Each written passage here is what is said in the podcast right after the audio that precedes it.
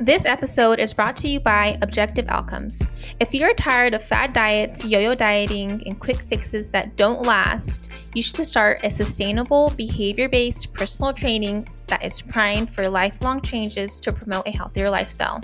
You can find us at objectiveoutcomesaba.com. Also, if you are seeking remote supervision and interested in the application of ABA in health, sports, and fitness, we offer supervision for unrestricted hours, monthly group supervision where you can meet others on the same track as you. You can find more at objectiveoutcomesaba.com. This is an ABA podcast with two BAs and, and no BS. BS. This is two BAs on a pod.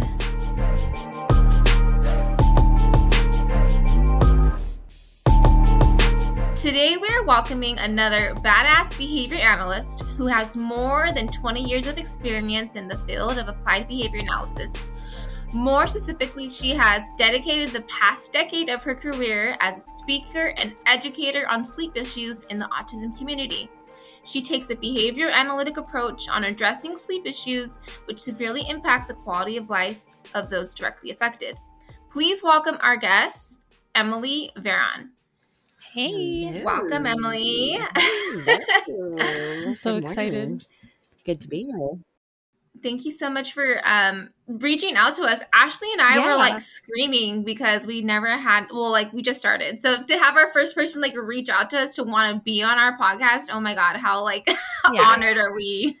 we were so excited. Well, I found you. You know, Instagram is a crazy place. I found you. Yes, it is. Like the Instagram wormhole and like, you mm-hmm. know, following people's videos and stories and all kinds of stuff. And anytime I see, you know, a, an ABA team just, you know, trying to spread the word about ABA and how it can be used in other ways, I get all excited.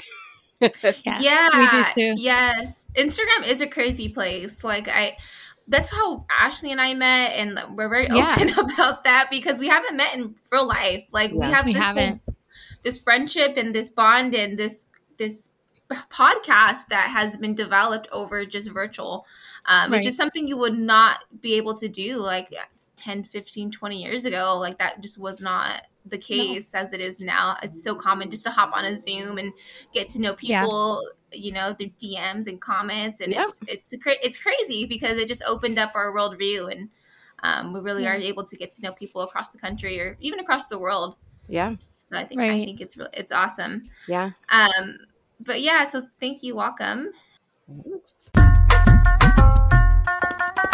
so I chose this statement Western medicine and the science it's based on does not know everything. For example, the law of thermodynamics uh, simplifies our metabolism to a point of inaccuracy. Um, and the inaccuracy can depend like how how inaccurate it is because there's so many different factors that our metabolism is based on. It can be influenced by our nutrition choices, our stress, time of the month, autoimmune disorders, and sleep. And um, sleep. Um, and yeah. sleep, yes. So I, I really wanted to start our conversation on this statement because um, I, I have a lot of different like people that are like what, so science based, especially in the in the applied behavior analysis community. We are like science based, and um, we put all of our eggs in that basket. But there are like a lot of things that we just have not had the research on so we cannot like you know say like this is this but there's mm. so hmm. many factors um like the metabolism it's we need more research on the metabolism mm. um and you know calories in calories out is true to a point but it's not as simple as plugging in your numbers in a calculator and it telling you how many calories you're burning. I think our our body is a little more complex than this basic formula. Just a little. Right. just a little because you know what a lot of people don't understand about metabolism also just going you know uh, relating it to sleep too is we, yeah. we metabolize our hormones all day long and so right. um, what we do what new research is showing actually in the autism community and um, it's not like a hard and fast thing yet, but they are discovering that some kids, some, not all kids on the spectrum, um, actually metabolize melatonin uh, slower. So wow, it, yeah, I mean, so and and we know that our kiddos have gut issues and and everything as mm-hmm. well. So, I mean, there is something to that where everyone's metabolism, you know, it's not just like one thing, and you know how right you it's hard to measure how fast you metabolize whatever, whether it's chicken or your melatonin. is right. kind of hard to know how that stuff gets synthesized and metabolized and excreted through your body right. Know, yeah, ex- in general. Exactly. I, I think the problem is um, in Western medicine, like we just don't have the resources to dedicate all of our research in all these different areas. Mm. Uh, I mean, even looking in our field, there's so many holes in our research. Um, and I, I, feel like every discussion at the end is like, more research is needed. More research. It's like, yes, like we need to do more research. Um. And I understand to be like a science, we really need to rely on um, the empirical evidence, but we just don't have the resources and we haven't been doing this long enough to right. study everything. So yeah. I think it's just important to understand that um, we don't know everything. like it's really arrogant yeah. to think that we know um, how our metabolism is, how everything is just, we can just plug it in a formula and it is what it is. Yeah. Um, I just think it's arrogant to think that. Yep. And mm-hmm. even when we think we've drilled down on the right thing, we it's always helpful to come in with a, a instead of that arrogance saying hey this is what it seems to be if we go down the mm-hmm. road assuming that this is what it is let's talk about function right like if we're talking mm-hmm. about function if we go down that road hey we we think the function is attention let's see what else is going on let's put in some some uh, strategies that are going to be here's why I think it. Here's where our data shows it. Here's where the da, da, da, but you know, let's let's try something out for a few days or a week and let's kind of right. see how it goes instead of saying I, and I hear it all I used to hear it all the time when I was more in the field. Oh, it's just attention seeking. He's just attention seeking. right. That's where the arrogance thinks, right? comes in. That's where that yes. arrogance comes in when someone can like when you can walk into a room and just be like, okay, he's just attention seeking. You have to ignore that. Right. No right. one, no parent wants to hear that. They want to hear context. They want to hear why. They want to hear what did you observe in your 10 seconds that makes you mm-hmm. judge. And it just comes off as judgy. no, yeah, for sure. Comes off as like super judgy. And I think mm-hmm. when we break it down and not in like an asshole BCBA way, like when we actually sit there, like, hey, right before your child started um, throwing their water on the floor, I noticed that they made eye contact with me for 10 seconds and then began doing that. So for me, that shows me that they were doing that to gain my attention from them. Yeah. And this is how like we're going to work. And I think when mm-hmm. we do mm-hmm. that, it's like, oh shit, I wouldn't have noticed that. I just thought mm-hmm. they were just being a little asshole, like throwing their stuff everywhere. Because, you know, parents will say it like that. I'd be like, oh, I just thought they were just trying to piss me off. And I'm like, well, they definitely were, but like, this is why. Like, this yeah, is why I saw that. It's a little more meaningful than all that. Yeah. Right, exactly. but I think it helps them understand because we just see things so differently once we start studying this that mm. other people don't see in the environment. They'll be like, oh, you know, like I didn't even notice that kid looked at you and then tapped his foot four times and scratched his head first. It's like, I did. like, yeah. you know, like, so yeah. I think it's, it's good to we do that. see all the sure. things. We see all the things. Right. Yes, hyper observant.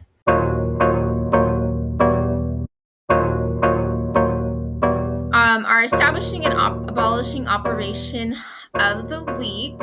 Um, Ashley, go first because I I had mine and I didn't sleep properly, so I can't think properly. so okay. go ahead go there's first. good. There's good scientific reason for that. we can yeah, I know. that's that's her AO probably her sleep. Mm-hmm. Um, no, I know.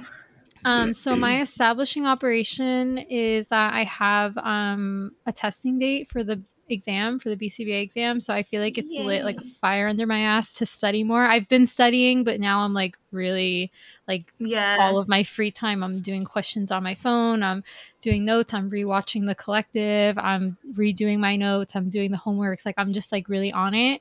And I feel like that is my EO because like I just know what the date is, and because of that, I'm like I need to pass this test. If I don't, um, it'll be okay. Like it will be okay. But I just I really want to take it once. Um, mm-hmm. but then mm-hmm. it's also like an AO because I'm so like anxious, and that is like making me like just get in my head so bad yeah. to where like it's abolishing my motivation to like want to study because I feel a lot of um imposter like syndrome pressure? to be honest? Yeah, yes because mm. i well yeah pressure but imposter syndrome more because and alex and i have talked about this a lot that like we both come from like nothing. So so it's just like i feel like am i ready to take this test? Do i deserve to take this test? Have i been in the field long enough? Have like those are I, the you know? stories you tell yourself. Those are lies you yes. tell yourself don't tell yourself those lies. Look, I'm 47. I've been around. I've been around long enough to know all the lies. Um, right. You know, and we are our worst enemies. So I yes. would think, I would take those feelings and change them into your EO and say, right. I am so deserving of this. Right. Yeah. I am so deserving of this. And I have worked so hard from nothing that there's right. nothing that's going to stop me. And so I'm going to sit my ass down and I'm going to show myself that I'm right. so deserving of this knowledge and so deserve and and that. your clients and all the people you serve are deserving as well. The world is missing you. That. Oh, I love That's that. so sweet. I love that too. so that is so it's so true That's though. So you you really have to like re like state those statements to yourself and those right. give yourself positive affirmations. And it's it's so cheesy like positive affirmation self belief like it's no, so true though like, behind that but there's so, so much there. There's so much yes. balance between af- uh, affirmations faith based you know yes. things like right. prayer things like meditation things like affirmations. Yep. they're they've done the yes. science. It is effective. It, it is, rewires it your brain. It does. It does. It, really it does. does and I feel like it's a prompt too, like just like a verbal prompt. Because if you say like, yeah. you know, I deserve this, you're gonna your following behaviors are going to reflect those statements. But if right. you say, I don't deserve this or I'm not good enough, your following behaviors will reflect that. So I really do think right. it's like a, a, prompt as well. But it's this so is true. therapy session 101. Yeah. I love it. No, because you know, know we were going to come on for a quick therapy session this morning, just, a, just, a, little one. But I do know this stuff, and I I was like trying to make a post about it for Instagram, but I, I like have it as a draft because I'm like it's I know it's so much easier said than done, but I know I have to do that. So I've been trying to like train that, and every time I say something negative to myself, I am like oh, but think about like the great supervision you've gotten and how many compliments you get from people on Instagram when you discuss the science. And I like, but then I'm like, oh God, I'm arrogant. And then I have to like go back. So it's like I go back and forth. But it is true. You have to like be confident in what you know and know mm-hmm. that you're good at what you do. Yeah. So, yep. Thank exactly. you though. always growing. Always growing. Yeah. And just don't tell right. yourself lies. If you're going to tell yourself things, right. just make sure they're not lies. For right. sure. Yes. Don't over exaggerate. that's that's very, very true. You know what I mean? Right. If we're gonna talk to yeah. ourselves, let's at least just be honest. Let's not tell ourselves yeah. things we don't need to hear. Don't serve us. No, yeah, sure. I, I believe that for sure. Okay, yeah, for sure. My AO is the sleep right now. Um this is it's so I don't know if I did it like subconsciously or what, but last night my husband and I we just we're hanging out and it, watching The Circle. Do you guys watch The Circle on Netflix? No, it's but I stupid. Oh, it's a, I want to watch that. I want it's to watch that reality show. Okay, it's about social media, it. right? It's like a social media thing, right? Oh yeah, yeah, yeah. yeah. It, it's it's like a it simulates social media. You have a couple catfish in there, and um, like literally, people come on as a catfish, and That's you're great. trying to become an influencer. It's Ooh. it's junk TV. It's garbage TV. It's amazing. Um, Sometimes you need that. It's just like how you start eating a bag of chips. Like you can just overconsume. is the same way I do with these stupid reality Netflix. Love Love is Blind was the last one that I was just up until three in the morning. But it was the circle last night and it was like three in the morning. I'm like, all right, I gotta turn this off because I need to I'm getting I got I woke up at six thirty, so that's what, um three and a half hours of sleep. Uh I woke up like cortisol, like just jumping out. I'm like, oh, the podcast. And then I was like, oh, it's 6:30. Okay, I'm gonna go back to sleep. And then I woke up at 7:52, the podcast. oh. sh- so that's why I haven't had no coffee yet. I took a shower, washed my face, put on clothes. I this is my second bottle of water. Um, so I mean, water's good. Ice water, ice water before coffee. Yes, yeah, I always drink water because that's my first thing I always do is go drink water. It's been like a habit for years now. I can't imagine. Oh, that's not. great. I never do that. Yeah, I can't imagine drinking coffee, coffee first. sleep is sleep is very um uh dehydrating. Mm, right. Yeah, your body's hard at work. Yeah. Your body is yeah. hard at work overnight. If you're if you're yeah, getting enough of it. If you're getting enough. Yeah. yes. Okay. Oh, Alan says love is blind. Absurd. That one is crazy. That one's really good though.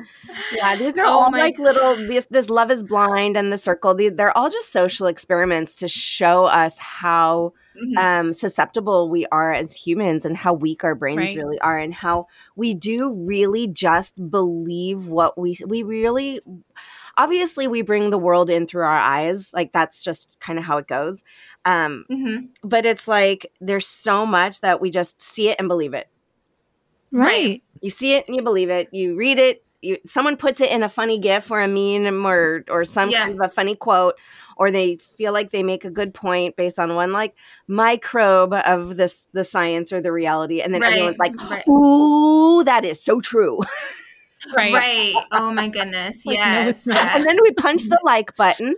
And then once we yep. punch the like button, then 6,000 other things are pushed to our, our feeds because of the algorithm. Oh my goodness. Yes. yes. It's it's oh, crazy. Gosh. Did you Craziness. get your EO or just your AO? No. Like so my EO said your AO. my EO is actually okay. So there's um this fitness program. It went on sale, so that was a big EO to buy the program. Um, awesome. It was um, a powerlifting program, so I'm really excited. I've never done like um, a powerlifting style of fitness training. I've always oh, done really? like more like no, I've always done like more cool. so of like body bodybuilding, some strength training where I'm like in the lower reps. Um, but this one is like all based on getting stronger in the deadlift, the squat, and the bench press and I'm really excited just to focus on that. Um, I feel like lately, ever since my my wedding, I was heavily focused on like you know, cutting, you know, losing weight. And then after right. the wedding, I was kind of like going back and forth with cutting and like not really caring. So I just really want to shift my focus off of how much I weigh and what the scale was saying and really shift it on um, just building strength just because I think it's better for my I mental health right now. Cause I'm just, I don't, I don't like being obsessive over things. So right. if I'm going to be obsessive over this, it's going to be over how strong I can get. So I'm excited cool. for that. Um, so that's my EO. I just started it. Um, this will be still week one because I started at the end of last week. So cool. Mm. Yeah, that is my EO for this week. Do and I get to go? Should I do my yes, yes. yes, your EO and your AO, and then we can my, get into the interview. My kids left yesterday for my kids are 12 Aww. and 14. They left yesterday for 10 days away with my parents so nice. I'm kid free. so my EO is like yes. gone. So I can like mm-hmm. focus on my work. And so I can focus on myself. And like Robbie and I, my husband and I can like focus on us. And we're just like, yep. we had a date night last night, which we haven't done. Oh, and wow. Lord even knows how long. I mean, we've been married 16 years, we've been together 18 years, but you know, so that that the kind of thing sort of falls off the way yeah. Right. It's like, eh, we don't right. know. How, we don't need to go out to dinner. Let's just sit in the backyard. right. Right. We have this oh, nice wow. house. Let's just sit in the backyard. Yeah. Especially during COVID, we were like so lazy. Um, right. And and I'm an introvert, so it's like I I just love being at home. Like I just mm-hmm. I I prefer it. Like going out just is sort of overwhelming for me sometimes with like the waiting and then like all the like yeah. Know, street, nah, anyway. That's me. So that's my ego no, to that. like do some self care. So I've been doing yeah. that, which is why like 8 a.m. this morning felt a little aggressive. I felt right, a right. aggressive upon at 8 o'clock this morning. Oh, we used a seven a seven a.m. podcast. I, I, was like, Mm-mm. no. I told Alex, I was like, nope. You're not getting, yeah. you're not getting my ass on a podcast at seven in the morning. That's funny. Unless you're like uh, zooming in from Australia, like you're not getting me on. Right right, right, right. I love so that. That's my EO. My AO, I guess, like Robbie's going away for for two nights, and so it's going to be me and the dog. So it's kind of like, Aww. oh, but I have these responsibilities. Right. I was hoping to have no responsibilities for the next 10 days, but I have three days Right. with my pup. So, but she's delicious Aw. and adorable. So I don't mind all the extra snuggles if I have to pick up some poop. Right. Whatever. Usually I give those responsibilities to him or the kids. Like, no, you guys go. You need to learn some responsibility. Right. Go pick up her poop. yeah. Yes. I I don't clean the cat litter like ever. you So should. that's oh, my really? husband. Yeah, that's my oh, husband's job. Yeah. I love that. You clean the cat litter, you take out the trash, and that's how it's gonna go. Yeah. and, and you get dinner on the table every night. So there. You, you Exactly. do. It's true. It is true. It's it's all it's debits and credits, Robbie says. It's debits and credits. All- I love that. so Emily, how long have you started like in this sleep field? Like In this how did this whole, Yes, in this niche. How did this this begin? niche. So um, uh, I started in the field of ABA um, just as a supervisor. I came in with my master's. I was a supervisor, and I was also um, a, a, a BI at the time, behavior interventionist. Everyone has a different name for it. Um, that Yeah. was 2000. Um, Cool. and uh, I, I moved out of Los Angeles in 2010 and started with a new ABA company. We started, we had our family down here and everything like that. Um, on my first, so I, I had just had my babies. I had, I had at home, I had a, a two year old and a nine month old Oh when I God. started uh, Mhm. at, at ACEs in, in Irvine. And on my first, I, I had just been obsessed with sleep, and I had just got my my my nine month old. He had been sleeping through the night for a couple months, and I remember sleep Great. training my daughter too because sleep was like the most important thing as a mom. You know, every parent has their thing. Like some parents are really obsessed with nutrition, or their poops and their peas, and like making sure they're doing all those things, or you know, how often are they burping? You know, things like that. My thing was sleep. I was read all the books before my daughter was even born. Oh, I read everyone. I read Weissbluth. I read I read uh, Happiest Baby on the Block. I read I read I read The Sleep Easy Solution. I mean, I literally read all the most popular books. I probably read five or six before my daughter was born. Right. Right. That's Um, that's intense.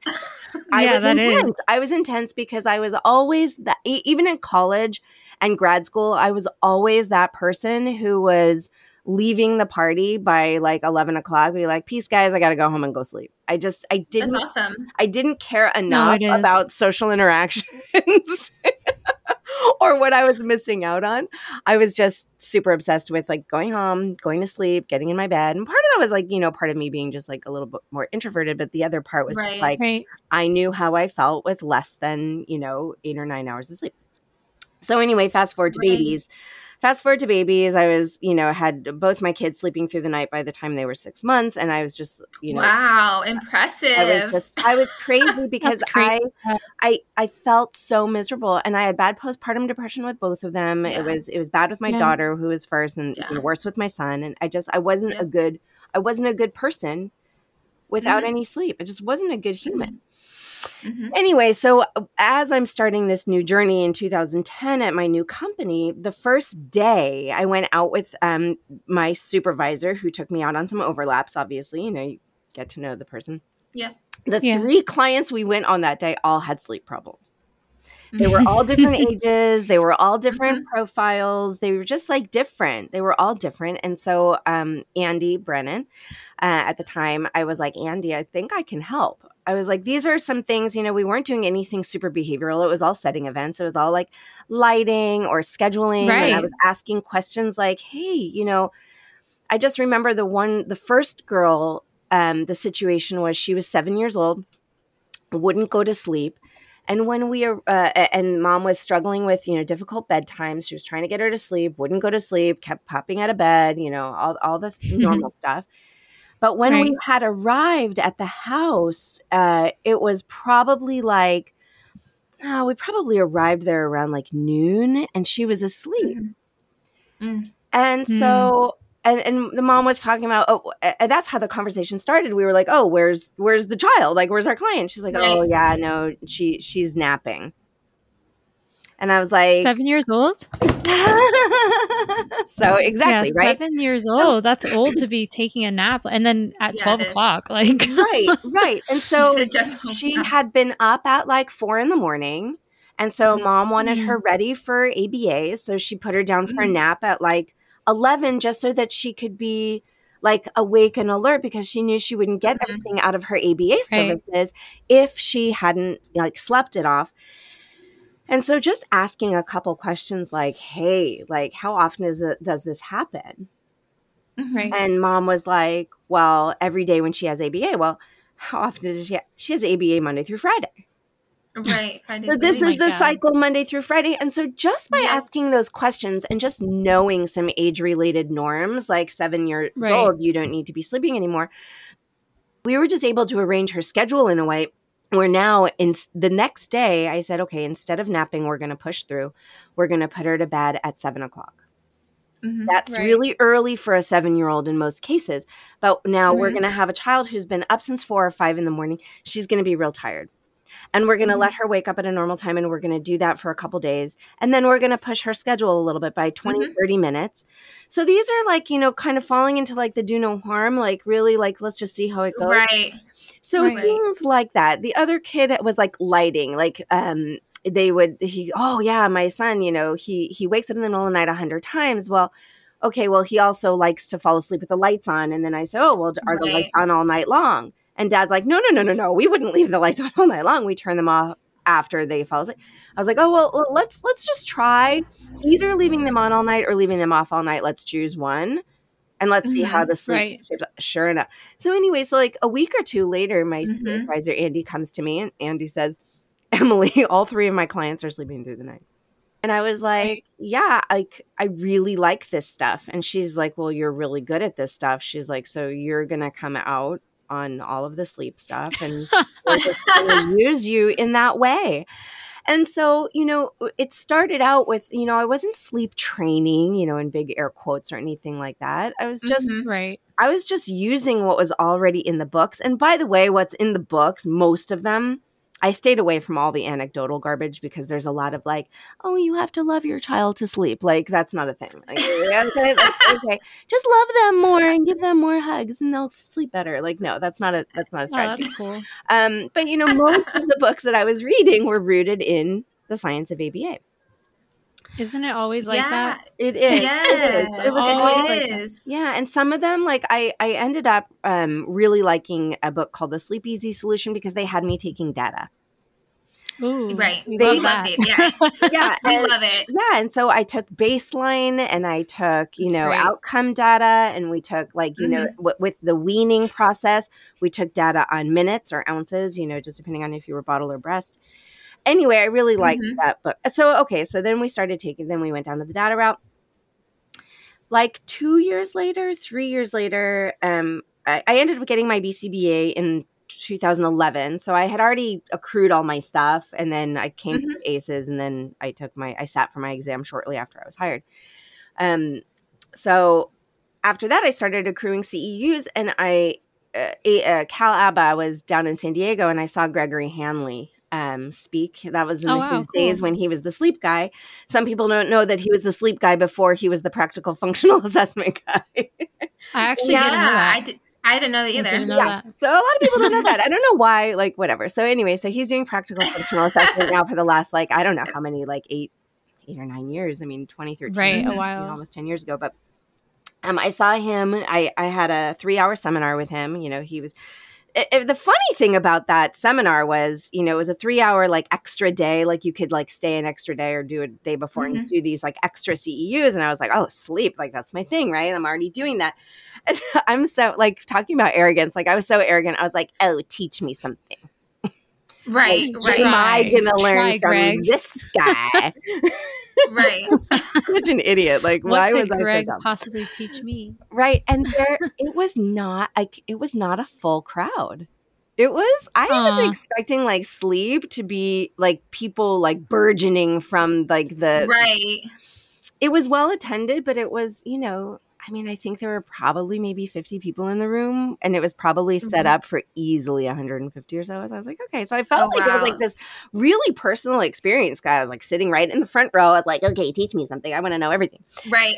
and so I really did what what his.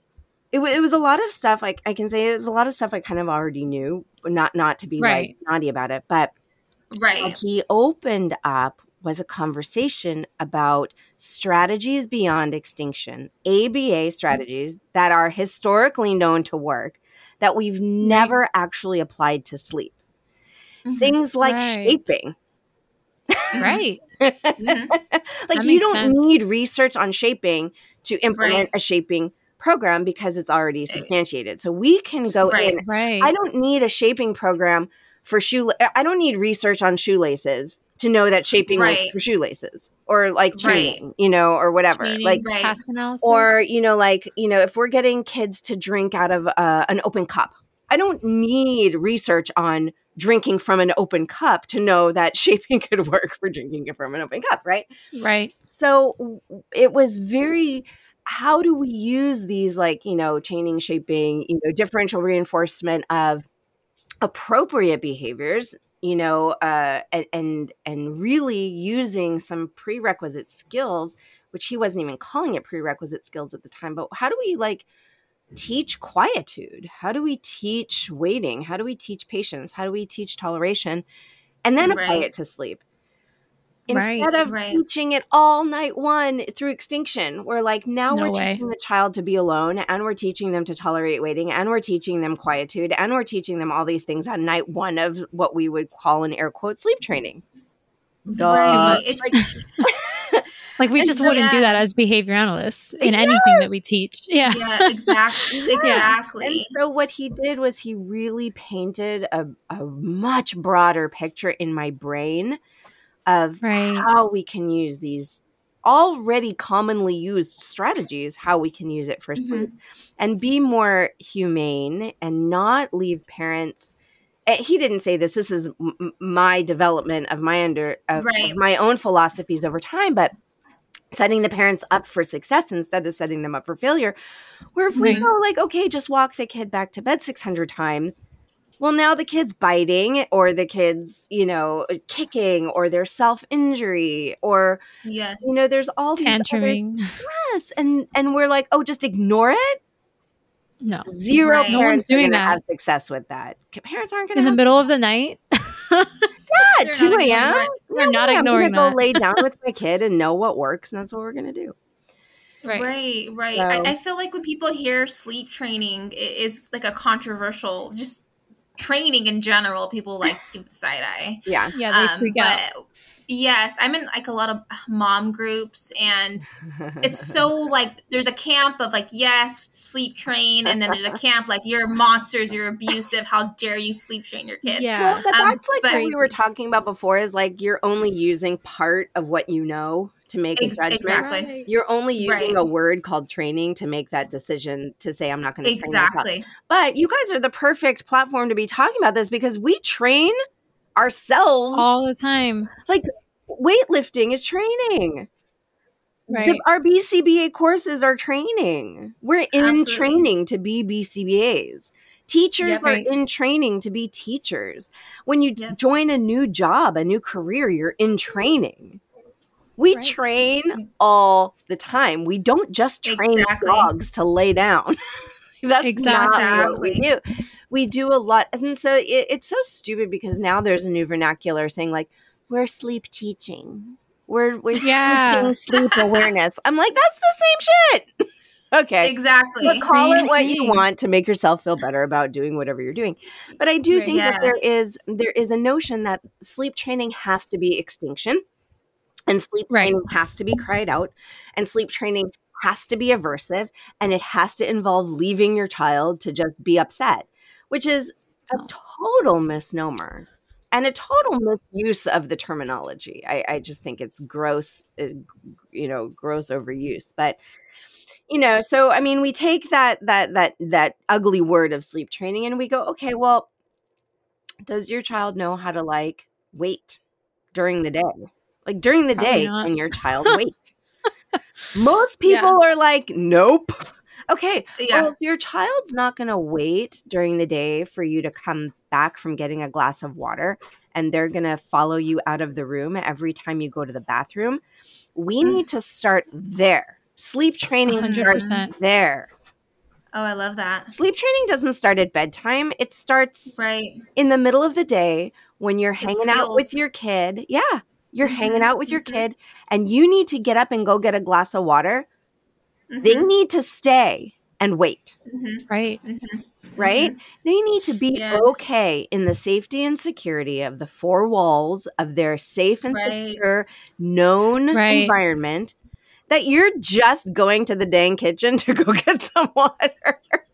And right. I was just even thinking, like, why do they not want to be alone? Like, obviously, like, there's something there where they like yeah, have so specific there, need to be next is, to you. yes. So there is. So that's a component of it, but there's also a very natural um, uh, evolution uh, phase. Yeah. Right. There's then there's a natural phase where where separation anxiety reemerges around the age of two and they just it's more like um, i tell i teach parents this all the time i do a mommy and me class locally where it's not that they it's it's a it's a uh, it's a sad statement that I make, and some moms like take it really hard, but it, it is a truth as far as developmental uh, awareness goes. Is that it's not when you're leaving to go that get that glass of water. It's not that they miss you. It's not that they're like, oh, where is she going? I'm so sad. When is she going to come back? It's not this longing. It's no, you are the center of all things good and wonderful and satiating in my life. Where the heck are you going? No, I didn't give you permission.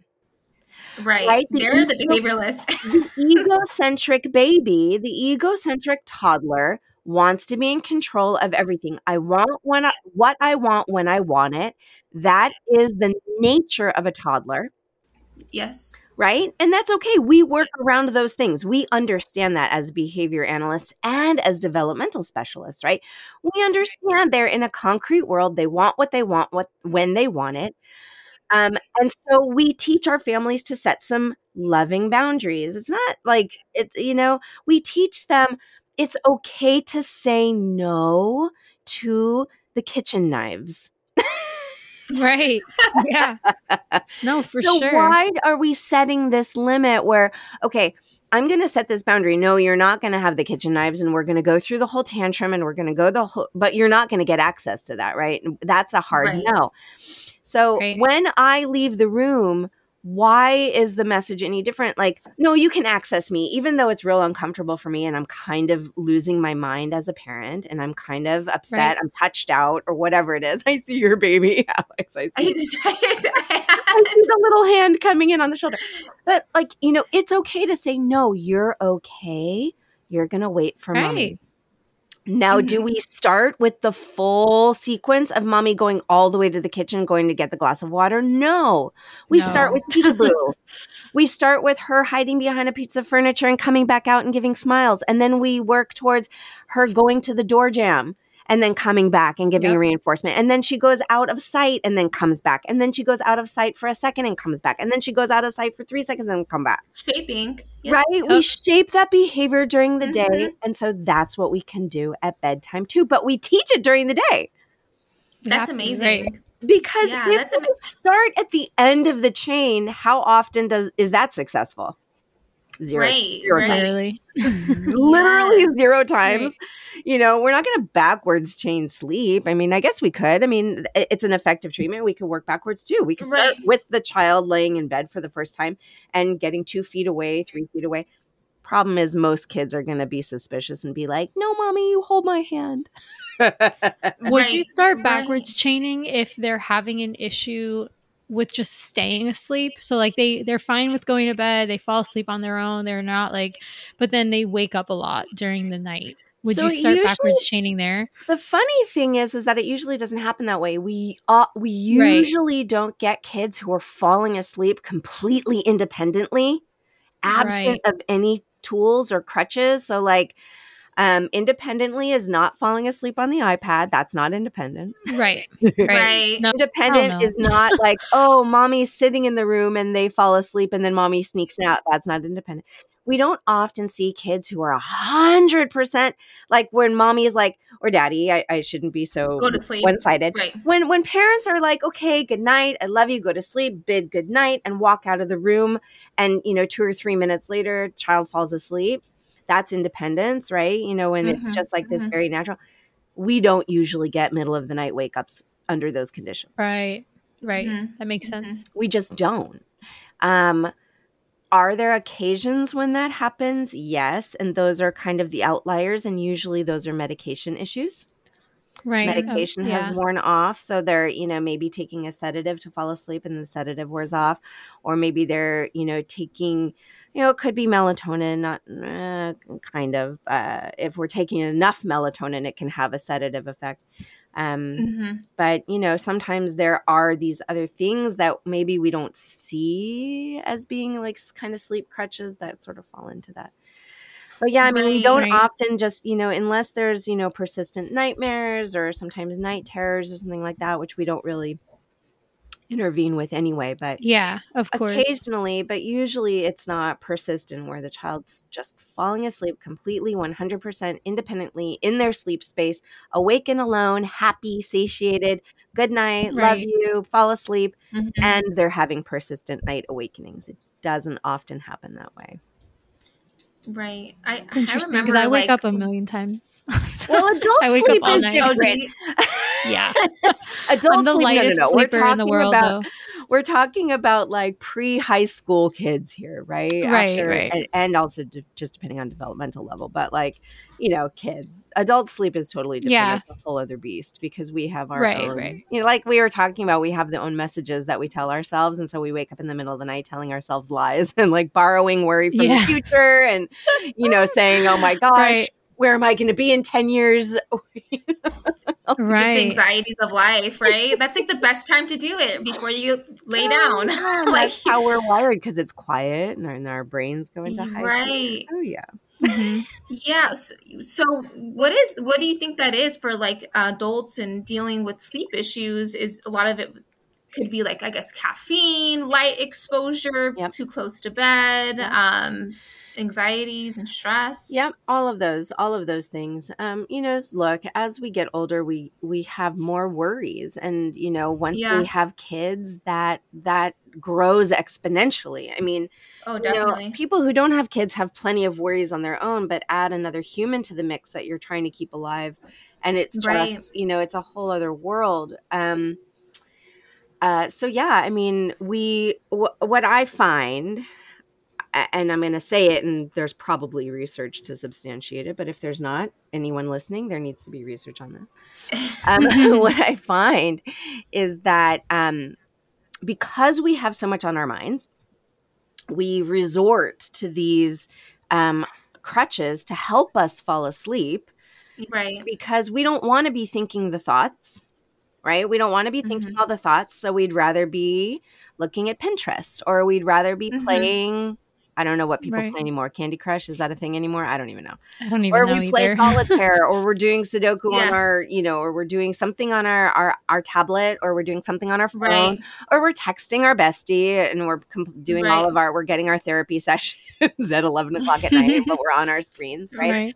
Um, so we do all of those things. Um, I believe to quiet the racing thoughts, right? Maybe we yeah. take a mm-hmm. melatonin, maybe we take a sedative, maybe we drink a glass mm-hmm. of wine, maybe we um maybe we use you know marijuana or or something to to right. mm-hmm. our brain so that we are thinking happy thoughts it's really you know mm-hmm. a, a replacement you know we've developed these replacement behaviors for thinking the things Right. Um, but what the thing is, is that what, what we see in adult sleep and ch- children's sleep is whatever helped us fall asleep is killing our sleep overnight because it's not going to be there all night long. Right, right, right. So it's no different. So, like taking a glass of wine to help us fall asleep is no, it falls into the same category as a parent laying down with the child to help them fall asleep. Falls into right. the same mm. category because later at night, it's not there anymore the effect has worn off. I mean, alcohol is a whole other thing because as we're excreting right. all the the sugars and the toxins and stuff like that, that actually raises our core temperature and we actually wake up because of those things. But either mm-hmm. way, right. like whatever it is that's helping us fall asleep, whether it's tablet, we're going to or, or podcasts even, we find mm-hmm. that once the the brain falls asleep and then we get into our lighter phases of sleep late at night, like between 1 and 3 a.m. Mm-hmm. We wake up we have to refresh our podcasts we have to we find ourselves having to get up and go to the bathroom we find ourselves taking some people take another melatonin or another sedative Um, wow. We, you know, you know, can't fall back asleep because now those thoughts are back there. So we're back on our phone. Right. And we're back on our. Some people, I. This is so funny. I, am going to make my best friend listen to this, but I always I'm like, yes, share it, podcast, Christy. So she, I, she has the worst time. She gets up and she does work in the middle of the night. I'm like, what the fuck? So stimulating. I'm like, what? That's crazy. because Emily, I, I'm just not tired. I'm like, no, no, no, no. Right.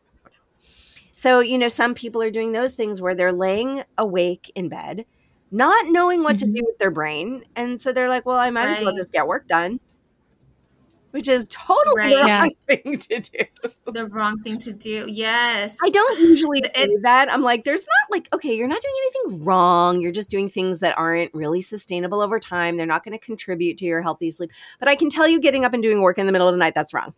that's the wrong right yeah i've never done that but i do wake up a lot like yeah. i'm such a light sleeper like mm. I wake up to move in my sleep i won't roll over in my sleep no, no, and wake up in a different that. position so, so that's like, not I light can't. sleep that that's not being a light sleeper. Oh, that's being that's in normal? your light phase of sleep. So that's normal. So oh. that's how we know we've achieved a light phase of sleep, and that's how we're cresting from one REM sleep to another. So like if you think oh. about sleep as like a wavelength where it goes like up, down, up, down, mm-hmm. slowly all night long Uh, it's not exactly that equal. We're, we're in much more deep sleep at the beginning of the night and much more phases, longer phases of light sleep at the end of the night. But let's just take it as like a basic wavelength. If you look at the top of the wavelength where it like crests, imagine there's like a little microscopic hair of a gap. Right. Where everybody wakes up. We have a small little micro awakening where we're going from one phase of REM sleep to another phase of REM sleep and we wake up and we turn over and we stretch and we take a big oh. refreshing deep breath and we kind of become a little bit aware aware. Maybe we blink our eyes open. Maybe we like kind of uh, maybe we get up and go to the bathroom. Um, Right. But we we have these light awakenings all night long, mm-hmm. multiple times a night. We have the opportunity oh. to put ourselves back to sleep. So you can imagine you we've all had this experience. I'll, I'll illustrate it for you where mm-hmm. you're having this wonderful dream and it's just such a nice dream and you wake up from it and you tell yourself, no, no, no, no, no. What was I just thinking about? It was so nice. Yes.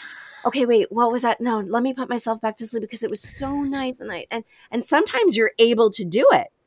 Sometimes mm-hmm. you're able to actually continue the dream, and sometimes you're not, and it's lost, and you're like, oh, but I'm so tired. I'm just going to go back to sleep. Oh, well, let's mm-hmm, just be right. happy that we had a nice dream and we're going to go back to sleep. That was a conscious awakening. Yeah. Mm-hmm. Where you literally told yourself a message where you said, that was so right. nice. I want to keep it going. That's right. that little light awakening. So is that is that good or bad or normal? Great. No, or? healthy. No, no, no. We're supposed to have. It's okay. Good. Yes, we're supposed to have these. Okay. So what I tell people is that what sleep is is bedtime on repeat. How we fall asleep. We don't just fall asleep. It's it's not like a rainbow. We don't just fall uh-huh. asleep uh-huh. at bedtime and magically wake up in the morning at the other on the other side of the rainbow. Right. Zero humans fall asleep at bedtime and wake up in the morning. That is not how sleep works. We Do some people just forget and we wake up and we go to sleep and we wake up and we go to sleep and wake up. And every time we have a light awakening, it's an opportunity for us to put ourselves back to sleep. Which is why for children, when we help them fall asleep and then we leave, mm-hmm. they wake up in the middle of the night a hundred times to come find us again. Oh yeah. Mm. Ah, oh, big light bulb moment. So the same yes, thing. Fun. yeah. So for the same thing with adults, if we're listening to our podcast, when we get into those light phases of sleep, the conditions have changed. Our podcast is off, right? Right. Anytime the conditions right. change in our sleep environment. So we get this with kids who are transferred right? They fall asleep mm-hmm. on the couch and we transfer them to the bed, or they fall asleep right. on our arms and we transfer them to their crib, or right. they fall asleep and we're laying down with them and then they wake up in the middle of the night we're not there or they fall asleep with a mm-hmm. yeah. bottle in their mouth and then suddenly we think they're hungry all night long but really all they're doing right. is recovering that that bedtime um, and then mm. Yeah. So it's bed t- we have to think about it as bedtime on repeat. We have to be able to Yes. do that bedtime. Yeah. Whatever was hap happening at bedtime, we have to be able to do that f- 5 to 10 times a night just depending on how old the child is or how old the adult is. Right. you know, we have to be so interesting. doing it over and over. So bedtime is just once no. mm-hmm. Bedtime all throughout the night. right, sleep is bedtime on repeat. So, would you say people that have these long, drawn out bedtime routines is that a clutch or a, too much of a prompt No. dependence? No, so when we look at sleep, we look at the minute the eyes close and we actually dip into sleep. So whatever's happening Uh-huh. in that moment, everything Okay. leading up to it is just preparing the brain for sleep. Okay. So no, we do need Okay. bedtime routines. Adults need bedtime routines too, and they Yeah, because be I'm big on that. Yeah, they have to be absent Mhm. of screen time. They have to be calming. Mhm. We can't have exercise or jumping or getting wiggles out too close to bedtime because that's going to increase the Mhm. core temperature and that's going to sabotage sleep. We have to make sure Okay. we're offering bedtimes at the right time. Our bedtimes have to be the right time, like right, like right. we have to have right. a How reasonable many hours bedtime. should we get? Adults need probably eight to nine. Mhm. Really? Less I than know I do. less than seven less Are than you seven serious? and the the Mhm. the data just drops like like a like Mm-hmm. a barbell in the gym Oh wow. right um Yeah. less than seven hours and we are not healthy humans and Productive, effective. no and people who are like oh i can survive on five hours i'm fine what the data No, the data actually I did that all year. yeah, I know, but what what the research and the data actually shows is that we underreport our level of exhaustion without even thinking about mm-hmm. it. It's the same Yeah. as saying giving the keys to someone who's drunk and they're like, "Oh, I'm fine Right. to drive. I'm fine to drive." Right. It's the same Right. kind of underreporting. We don't know we're doing it, but the evidence shows that people who have less than seven hours of sleep on a consistent basis are no different than like the drunk driver. They're going to say they feel well rested. They're going to say they feel like they're surviving and they're fine. But uh, Right. cognitively, the, the tests that come out of that kind of um, uh, research show that you're not fine. Do we just get used to it then? Yeah. that's what I was gonna say. It's your new baseline. yep. Because I've It's like just I'm not even baseline. kidding. Like all year, like five six hours, that was me. Yep. And I was like, I'm good. And I worked from like I would be at my school by seven, and I worked till seven thirty at night, and I studied and I did class, and I and I was like, I did it all school year, I'm year. going to give you and the I was like, I'm biggest- good. the biggest tip I'm no one's going to give you. I'm going to give you the biggest tip that's well substantiated in all the sleep research. I'm going to give you the biggest tip. Mhm. The night before you start studying Yeah. and the night after you've had a good study session, those are the two most important sleeps for memory consolidation and for learning. You have to be getting your eight hours of sleep in order to perform well on your exams. You have to. This cramming and pulling all nighters actually statist- not statistically but the research shows right the research the duplicated very robust research shows that you will not perform well on learned information if you haven't mm-hmm. had healthy sleep the night before and the night after learning. So prioritize sleep over your studying hours. Set your studying hours to end by 8:30 or 9 o'clock. Get into bed at 10 or 9:30. Read a, an enjoyable book. Don't read ABA books. Don't read your medical journals. Read some trash fall asleep, not on your tablet, but read a book with paper. Um, or do some Sudoku or do some crossword puzzles. Fall asleep by 10, 10 30. Wake up by Mhm. 7, 7 30. You're going to learn more and you're going to retain more with a consistent system of that rather than cramming it all in until 11 o'clock, 12 o'clock, 1 o'clock, and then getting five hours of sleep and then waking up to cram again you're actually going to learn less. You're making yourself dumber by doing that. right. I mean, I just did that because that was the only time of the day because I, I was te- I was teaching and then I was an RBT right after. So like I literally yeah. I would tell my boyfriend all the time like I wish I could just add two more hours into the day. But like me, I would every single day. But, with but I don't have to do that schedule, anymore. but Ashley, let me tell you, with that schedule, you would be serving your memory better to just study two hours a day. Right. Right. right. And just study right. from like, you know, 7 30 to 9 30 you know, eat dinner, study, eat dinner, study, and go to bed. You're going to retain more. You'll retain more just studying consistently two hours a day than you will studying five hours and forgetting most of it. exactly. and feeling yeah. exhausted and feeling like garbage and eating terribly because now you're sleep deprived. Yes. So you're going to be eating all the sugar yes. and right? So, so sleep really is the thing to prioritize, especially when you're trying to make improvements in your diet in exercise output. I mean, per, the performance studies that have been done on rested versus unrested athletes is profound. If you're going to improve anything, you have to sleep. Yeah, I always tell my clients because I, I work in um, health and fitness, and I sleep is over everything. I'd rather you have a good night's sleep than go work out. Like sleep is you're gonna prioritize because if you're not sleeping, you're not gonna recover. Um, you're not gonna be as strong. It's just that is preemptive before any, anything else. Yeah. So, but it's uh, the it's one important. thing in Western culture we deprioritize first thing. Yes, it's the oh, first yes. thing. It's the first thing we let go. It's the yes. first thing. We don't let we don't starve ourselves. Like we don't purposely like, you know, right. fast for 7 days. we don't do right. that. No. We don't withhold water from ourselves. We don't do that. Right. But sleep right.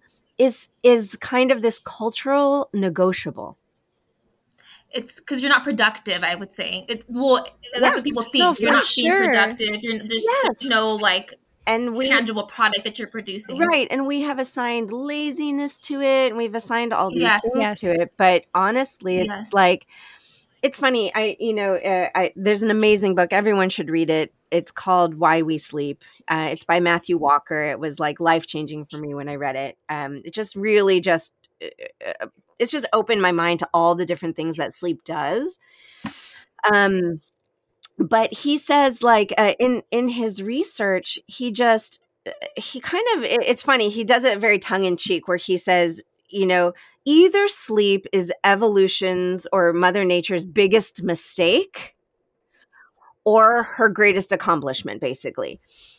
Because sleep is the one thing that has never changed and it if you look at sleep it serves no purpose.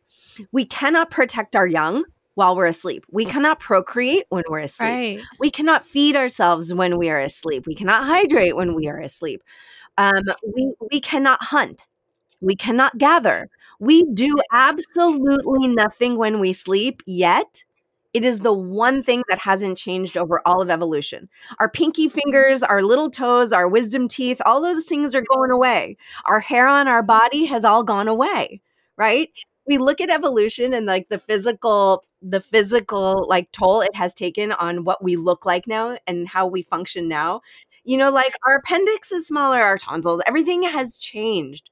Sleep has never ever changed. So with that it serves a major evolutionary function of self-preservation and life-sustaining properties and it's the one thing that we're like, eh. We don't do.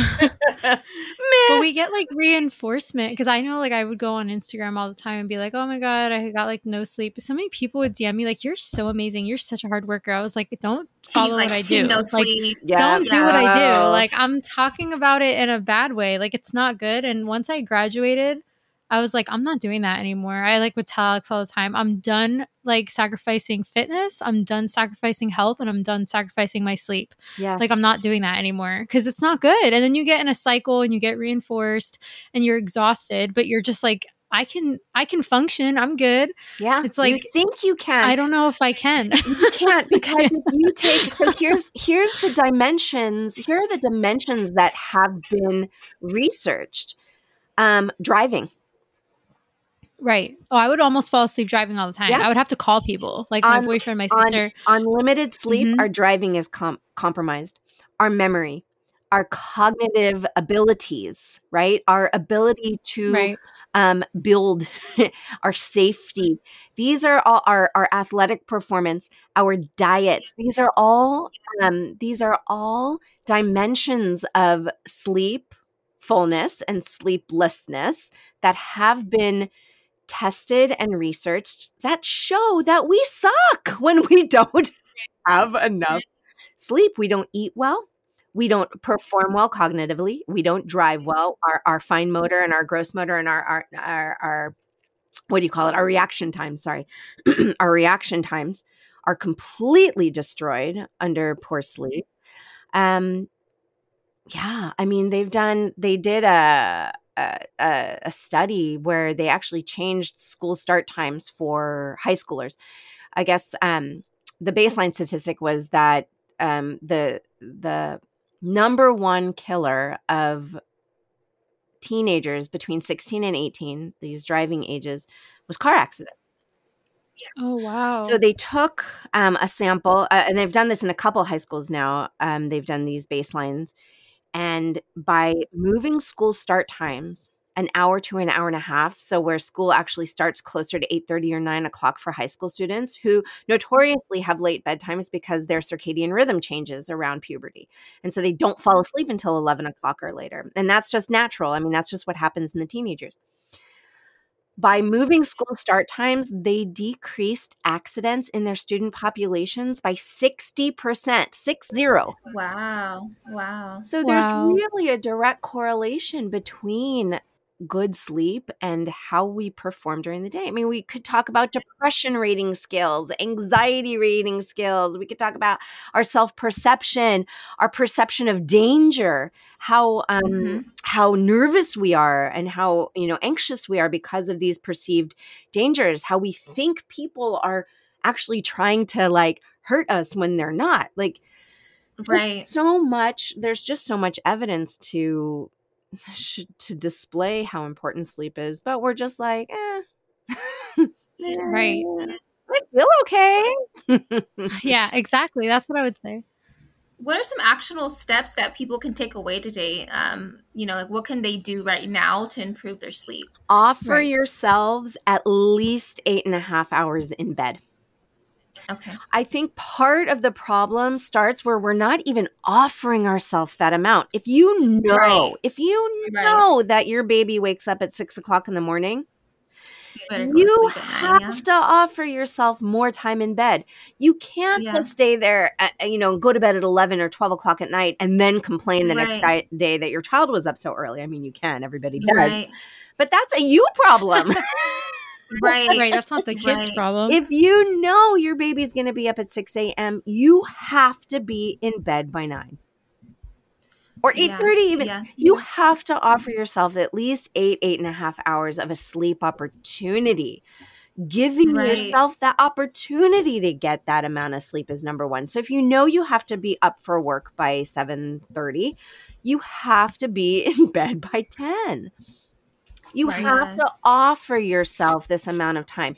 That's probably number one where we shortchange ourselves is on bedtime. Mm-hmm. Yeah. Like you mm-hmm. know what what I knew I had to be up for this podcast this morning at this ungodly hour of 8 a.m.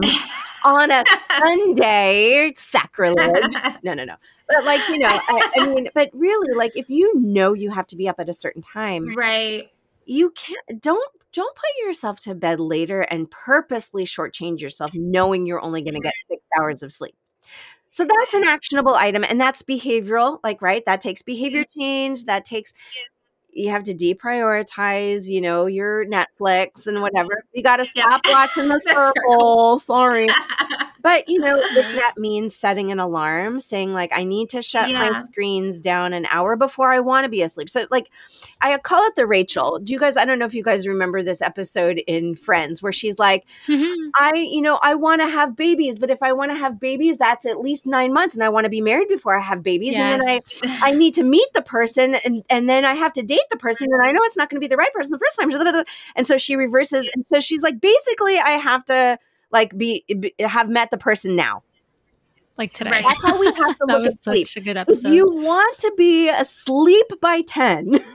Right. You, gotta go, do all these things. Okay, then I need to shut off my screens by nine. I have to have had my shower right. by 9 15, 9 30. I have to have had dinner by 7 30. I have to, you know, like you have to work yeah. backwards. You have to, you can't just show up at 11 and be like, oh, it's time for bed and have right. just turned off your screens and been like, okay, it's bedtime. Yes. Like you really do right. have to do the Rachel and you have to back things up and project. Like in the morning when you wake up, say, I want my lights out at 1030. That means tonight I have to turn my phone off, tablet off, screens off, no more TV by 930 that means that I have to now go out today and go buy some books of Sudoku. I have to go buy some trashy novels. Right. I have to go buy some crossword puzzles, or I have to, you know, I have to have some pen and paper where I'm going to journal. Journal is mm-hmm. great. Is great. That shuts off. That shuts off those intrusive thoughts. You guys just journal it all out. Get it all out on the paper. You know, cuss out your boss on the paper. Don't do it. don't have that conversation on paper in the hour before you go to sleep. So you're not mm. replaying that conversation in your head and all those things you should have said. Those right. are 90% of the conversations we have with ourselves at bedtime is all the things we should have said during the day.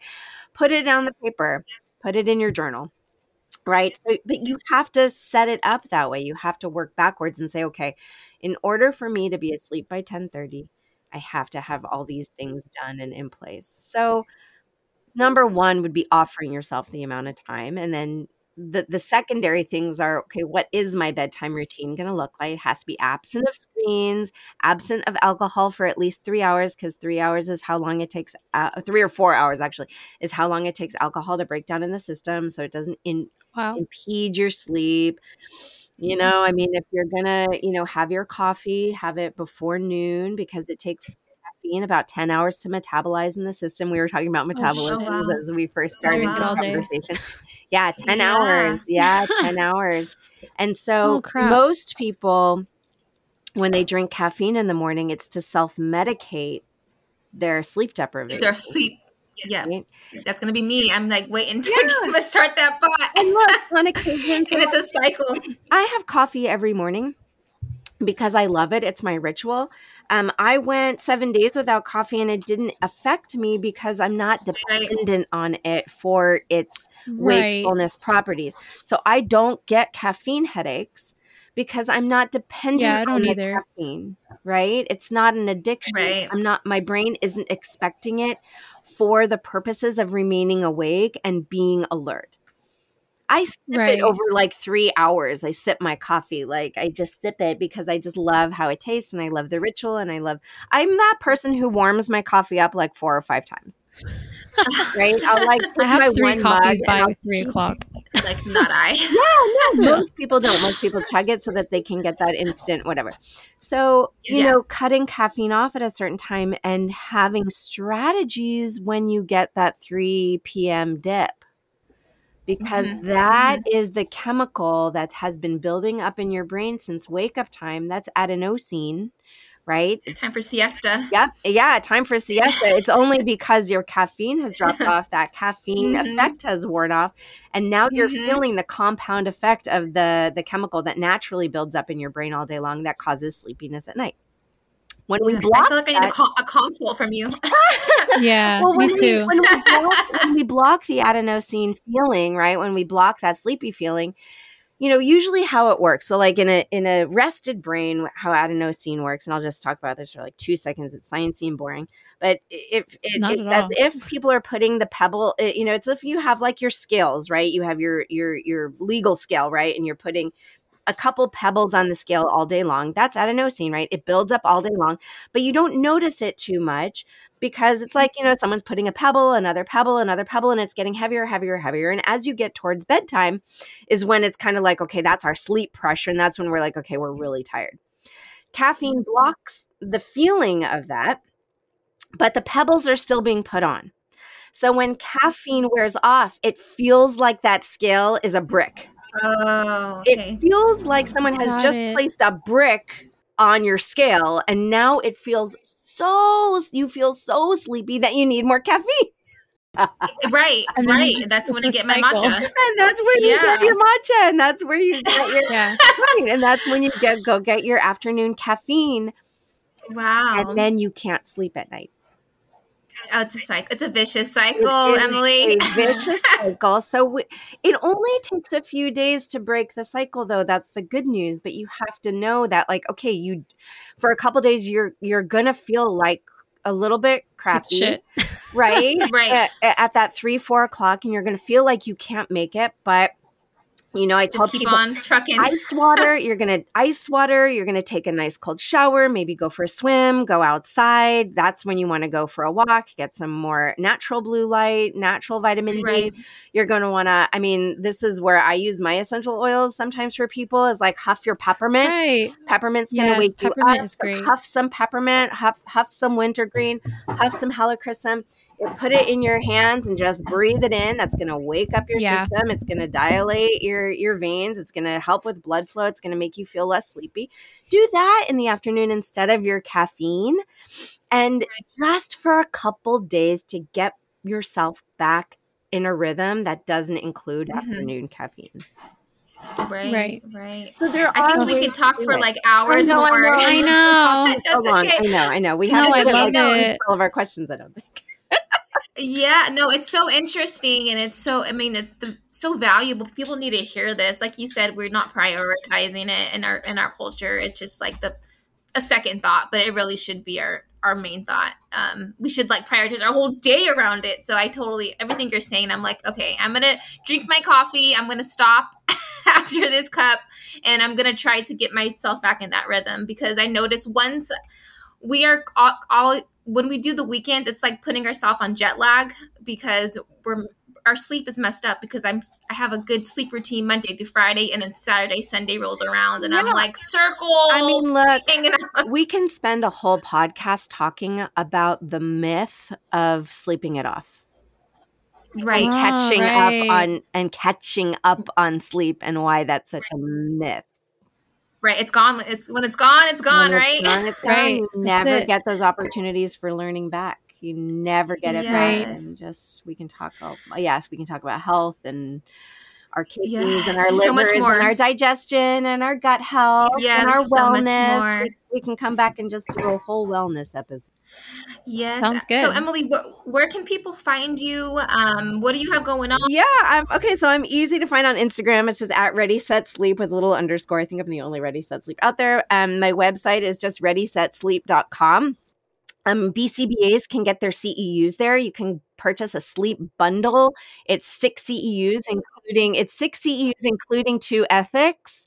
Um, and it's 47 bucks. Like I just want people to have it. It's, you know, it's it's really a deal. Um you can buy them individually. Um they're still cheap individually. Um I have an ethics class, a bedtime routines course, sorry. Um and then just an autism and sleep class if you of course so if you just want just the CEUs, um, you can get those on my website right. under just shop CEUs. They're right there. Um, and I'm also available to come in house and actually teach ABA companies um, or wellness companies about sleep. So I'm also available for in services and in person or virtual CEUs. That's awesome. So I yeah, teach about sleep all day long. awesome. Yeah, I can t- I can tell you're very passionate. You have you're of just like a wealth of information on sleep. So I'm it's I really imagine your it's, content. It's fun. I love it.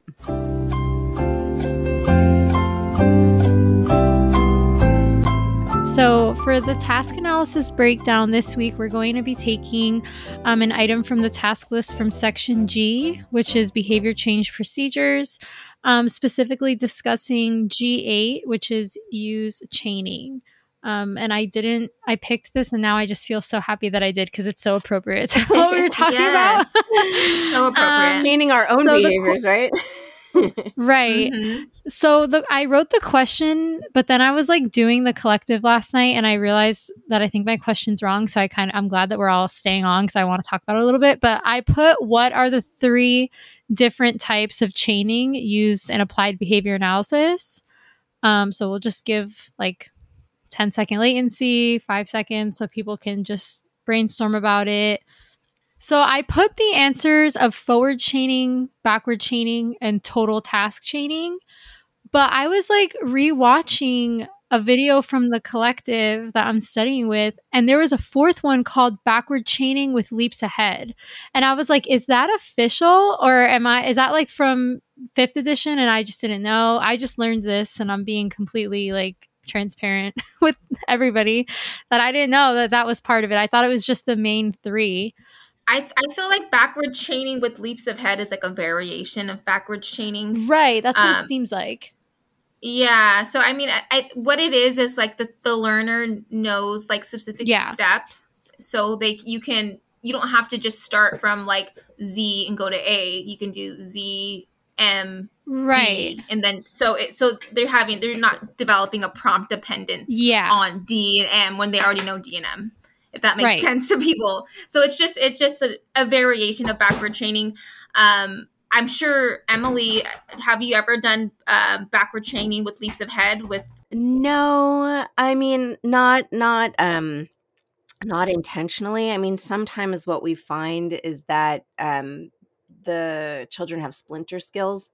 So what we'll do is we'll skip some steps because they've already let's say mastered some of these splinter skills um, but it's not with the it's not um, as part of the actual program of hey we've programmed for a leap ahead it's more right. like oh right. we we realize like just i don't know with a stupid example like you know tying shoes like you know maybe they already have the bunny ears and the loop around but what they didn't know was how to do the initial knot in the first place right? Right. So we teach them to do right. the knot and then they've already mastered kind of like the bunny ears and the and you know the bunny ears but maybe they just don't they're crossing them the wrong way or something like that.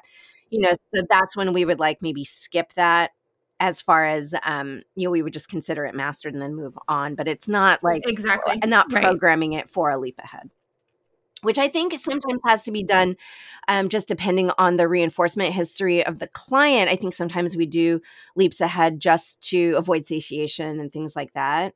Um, avoid like burnout on the earlier steps. So, you know, it really just depends right. on the learning of the of the client. Yeah, exactly. And when you, as a BCBA, um, when you choose the programming for how you're going to do chaining, it's all about taking that baseline and seeing what the learner knows. So that's you know that's really important um, for people listening. Like how do i know to do backward or forward or total task? Like you need to take your baseline and probe and see what the skills ha- what have been developed and um, what could be shaped or um, just what is what is reinforcing. Sometimes the last step is the most reinforcing step so you want to start there. It just really depends on what the skill is and what the learner already knows. Yeah and the learning profile of the learner as well. And you know how engaged they are, how motivated are they to actually do the thing. Right. Yeah. yes. Yep. Exactly. Like, why would I yep. tie my shoe if mommy does it for me every time? Come on. or why would I tie my shoe if I have shoes that have Velcro? right. Flip flops. Right. If yeah. I wear flip flops all day long, like what the? Yeah. exactly. exactly. Okay, well, thank you again, Emily. It was um, a pleasure talking to you. I definitely want to bring you back. So we'll talk about a, a date and time because I feel like we can keep talking. Thank you guys for listening. Please don't forget to subscribe to wherever you're listening now on your podcast. Leave a review if you are on Apple Podcasts. Please leave us a review. We're trying to get more reviews. Yeah. Um, and then you can find our Instagram at ABA on a pod. You can find Emily's Instagram at Ready Set Sleep. You can find me personally at Objective Outcomes. And You can find me at Behavior with Ash. And thank you for listening, guys. Thanks, guys. Bye.